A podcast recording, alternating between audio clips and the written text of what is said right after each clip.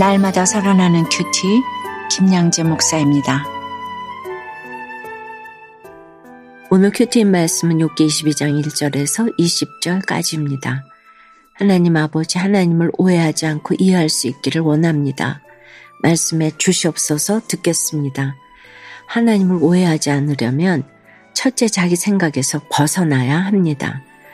오늘부터 욥과 친구들의 세 번째 논쟁이 시작됩니다. 엘리바스는 앞선 두 번의 발언보다 훨씬 더 격양된 어조로 욥을 비난합니다. 2절과 3절에서 사람은 하나님께 아무런 유익을 주지 못하며 지혜로운 자도 자신에게만 유익할 뿐 하나님께는 아무런 유익이 되지 않는다라고 말해요. 욥, 네가 아무리 의롭다고 해도 하나님께는 어떤 기쁨도 되지 못해 라고 말하는 것이죠. 엘리바스는 하나님에 대해 부분적으로밖에 모릅니다. 여러분, 우리 자녀들이 초등학교에 가고 대학에 들어간다고 해서 나를 유익하게 해주는 것은 아니잖아요. 그래도 부모가 자녀를 사랑하는 이유가 무엇이에요? 자녀가 유익을 끼쳐서가 아니라 자녀 자체가 부모에게 기쁨이기 때문이에요. 부모는 자녀를 사랑하기에 기뻐합니다. 하나님이 우리를 기뻐하시는 것도 마찬가지예요. 내가 하나님께 유익하냐 무익하냐를 떠나서 나를 사랑의 대상으로 바라보시기 때문입니다. 안타깝게도 엘리바스는 이 사실을 모릅니다. 그런 유업이 당하는 고난은 그의 죄악 때문이라고 계속 몰아붙이는 거예요. 4절 5절에서는 하나님이 너를 책망하시며 너를 신문하심이 너의 경건함 때문이냐 내 악이 크지 아니하냐 내 죄악이 끝이 없느니라고 질책합니다. 엘리바스는 내가 의롭게 하나님이 고난을 주셨다고 말하는 욥을 도무지 이해하지 못합니다. 그런데 하나님은 욥기 2장 3절에서 뭐라고 하셨죠?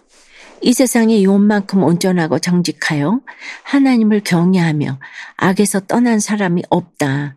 욥이 고난 가운데서도 여전히 자기의 온전함을 굳게 지켰다고 인정해 주셨잖아요. 하나님은 욥을 의롭다고 칭해 주셨기에 그에 맞게 그를 훈련하고 계십니다. 욥은 자신에게 찾아온 고난을 통해 하나님에 대해 풍성히 알아가고 있어요. 그러나 엘리바스는 인과응보라는 자기 생각에 갇혀서 하나님을 그저 단편적으로 알 뿐이에요.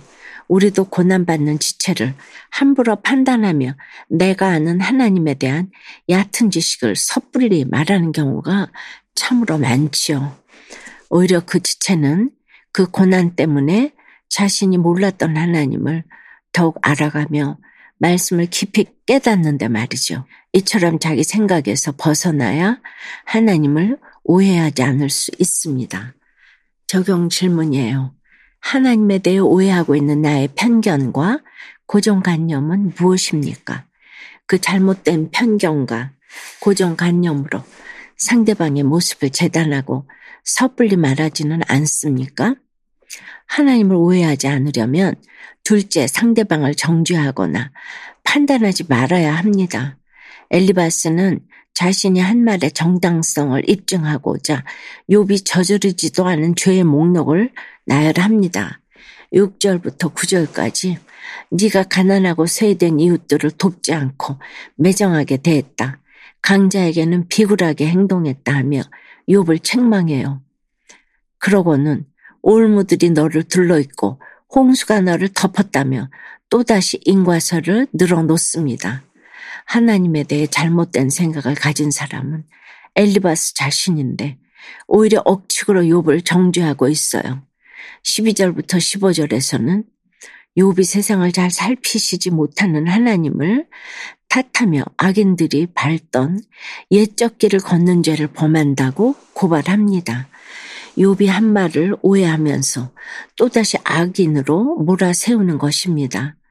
그런데 여러분, 욥이 정말 자신에게 일어난 일들을 하나님이 모르신다고 생각했나요? 아니죠. 욥은 자신에 대해 하나님이 아주 잘 알고 계신다고 생각했어요. 하나님이 자신에게서 눈을 떼지 않으시고 침 삼킬 동안도 놓지 않으신다고 고백했었잖아요. 18절에서 엘리바스는 또 하나님이 좋은 것으로 그들의 집에 채우셨느니라. 악인의 계획은 나에게서 머니라고 합니다. 욥을 악인으로 간주하면서 조롱하는 한편 악인의 계획은 자신과 멀다며 자신을 의인으로 지칭합니다. 욥이 잘못된 생각을 한다며 비난하지만 실상은 자신이 잘못된 확신 가운데 있지요. 자기 자신에 대해 몰라도 너무 모릅니다. 여러분 이처럼 하나님과 사람에 대해 잘못된 생각을 가지면서도 자기 확신이 강한 사람의 특징이 뭘까요? 복음이 뚫고 들어가기가 참 어렵다는 거예요. 성품 좋은 착한 사람이 오히려 예수 믿기 어려운 경우를 많이 보지요. 이사야 64장 6절에 우리는 다 부정한 자 같아서 우리의 의는 다 더러운 옷과 같으며 라고 하잖아요. 그러니 예수 없는 인생에 무엇이 그리 선한 것이 있겠습니까? 오늘 내가 예수님을 믿고 복음을 받아들인 것이야말로 기적 중에 기적인 것입니다. 적용해 보세요. 내가 요즘 비웃고 정죄하는 사람은 누구입니까? 그에 대한 이해 없이 내가 가진 확신만으로 조롱하고 판단하지는 않나요? 힘든 지체를 위로한다고 하면서 오히려 내 의의 잣대로 정죄한 적은 없나요? 오만과 편견에 사로잡힌 자신을 구원하신 주님의 사랑에 눈물로 회개하며 이제는 구원의 관점을 갖길 원한다는 한 성도님의 큐티인 묵상 간증이에요. 제가 중3 때 아버지가 심근경색으로 돌아가시는 바람에 어머니는 홀로 저와 누나를 키우셨지요. 저는 어머니가 조심스럽게 훈계하셔도 잔소리하지 말라며 소리 질렀고 어머니는 저의 방황에 눈물을 흘리셨죠. 그러다 하나님의 은혜로 저는 대학생 때 주님을 만나게 되었지만 하나님도 어머니처럼 무조건적인 사랑을 베푸실 것이라고 착각했어요. 그러던 중 청년부에서 아내를 만나 목사님의 주례로 결혼을 했는데 저는 아내의 출장이 잦아진 틈에 몰래 간 클럽에서 하룻밤 간통을 저질렀어요. 하나님께 죄송했지만 용서해 주시리라 생각하며 죄를 가볍게 여겼습니다. 그리고 5절 말씀처럼 그런 음란한 생활은 1년간 지속되었어요. 결국 아내는 이 사실을 알고 저와 상간녀가 함께 찍은 사진을 뿌렸어요. 저는 하나님이 나를 벌하고 버리신다고 오해하며 죄책감에 죽고만 싶었지요. 이 사건 이후 저희 부부는 이혼을 준비하다 처제 인도로 큐티하는 공동체에 속하게 되었어요. 그곳에서 말씀을 묵상하며 외도와 이혼 위기의 사건이 죄에 빠져 죽을 수밖에 없는 저를 구원하시고자 하늘 아버지께서 주신 훈계임을 깨달았어요. 그래서 저는 눈물로 회개하며 아내에게 용서를 구했답니다. 청년 시절에 죄의 유혹에 넘어진 지체들을 정죄한 일도 회개했고요. 이제는 편견이 아닌 구원의 관점으로 나 자신과 가족, 이웃을 바라보며 살아가길 소망해요. 저의 적용은 답답해서 무시되는 직장 동료를 편견의 눈으로 보지 않고 장점을 발견해 칭찬하겠습니다. 어머니와 통화할 때 반복해서 하시는 말씀도 끝까지 듣고 예의 바르게 대답하겠습니다. 입니다. 사랑하는 여러분, 하나님을 오해하면 자기 생각의 프레임에 갇혀 지낼 수밖에 없어요. 누군가가 나를 위해 해주는 그 어떤 말도 곡해서 듣고 공동체 그 어떤 권면에도 귀를 막습니다. 엘리바스처럼 상대방에 대해 억측하고 판단하면서 정죄합니다. 구속사는 옳고 그름의 문제가 아니에요. 구원 때문에 내가 틀릴 수도 있고 다를 수도 있다는 걸 인정하는 것입니다. 내 죄가 보이는 만큼 하나님에 대한 오해가 이해로 바뀌게 됩니다. 내게 주시는 말씀을 통해 하나님에 대한 바른 지식이 자라나고 어떤 사건에서도 분별을 잘하여 치우치지 않게 됩니다. 그래서 당신이 나보다 옳습니다.